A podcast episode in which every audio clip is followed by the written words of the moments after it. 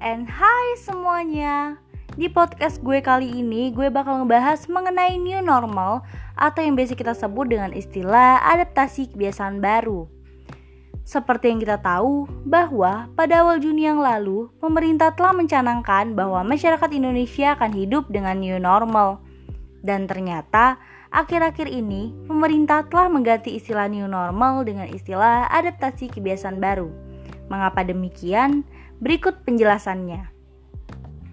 Jadi, pada tanggal lima belas Mei dua ribu dua puluh yang lalu, Bapak Presiden Joko Widodo menyatakan bahwa kehidupan kita sudah berubah untuk mengatasi risiko wabah ini. Itulah yang biasa kita sebut dengan istilah new normal or tatanan kehidupan baru. Sehingga, pada sekitar bulan Juni yang lalu sudah diberlakukannya new normal. Namun, masyarakat Indonesia masih banyak yang mengira new normal berarti semua kegiatan sudah kembali normal seperti sedia kala. Padahal sebenarnya bukan. Kata new normal diambil dari kata bahasa Inggris yaitu new and normal, yang berarti normal baru. Namun, jika diartikan ke bahasa Indonesia, itu maksudnya adalah kebiasaan baru loh. Nah, dengan istilah new normal tadi, masyarakat Indonesia mengira bahwa kehidupan sudah kembali normal seperti sedia kala. Maka dari itu, pemerintah mengganti diksi new normal menjadi adaptasi kebiasaan baru, yang dimana masyarakat bisa tetap bekerja, belajar, dan beraktivitas dengan produktif di era pandemi corona ini, namun tetap mengikuti protokol kesehatan.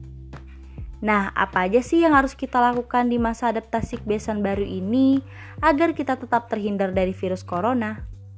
Yang pertama, kita harus sering mencuci tangan dengan sabun. Ketika berpergian, kita wajib dan harus selalu membawa hand sanitizer. Yang kedua, jika berpergian selalu gunakan masker. Yang ketiga, menerapkan etika batuk. Yang keempat, selalu jaga jarak satu meter agar terhindar untuk berkontak langsung dengan orang-orang yang terinfeksi atau O T G, orang tanpa gejala. Yang kelima, menjaga imunitas tubuh dengan cara istirahat yang cukup dan rajin berolahraga. Yang keenam, makan makanan yang bergizi seimbang.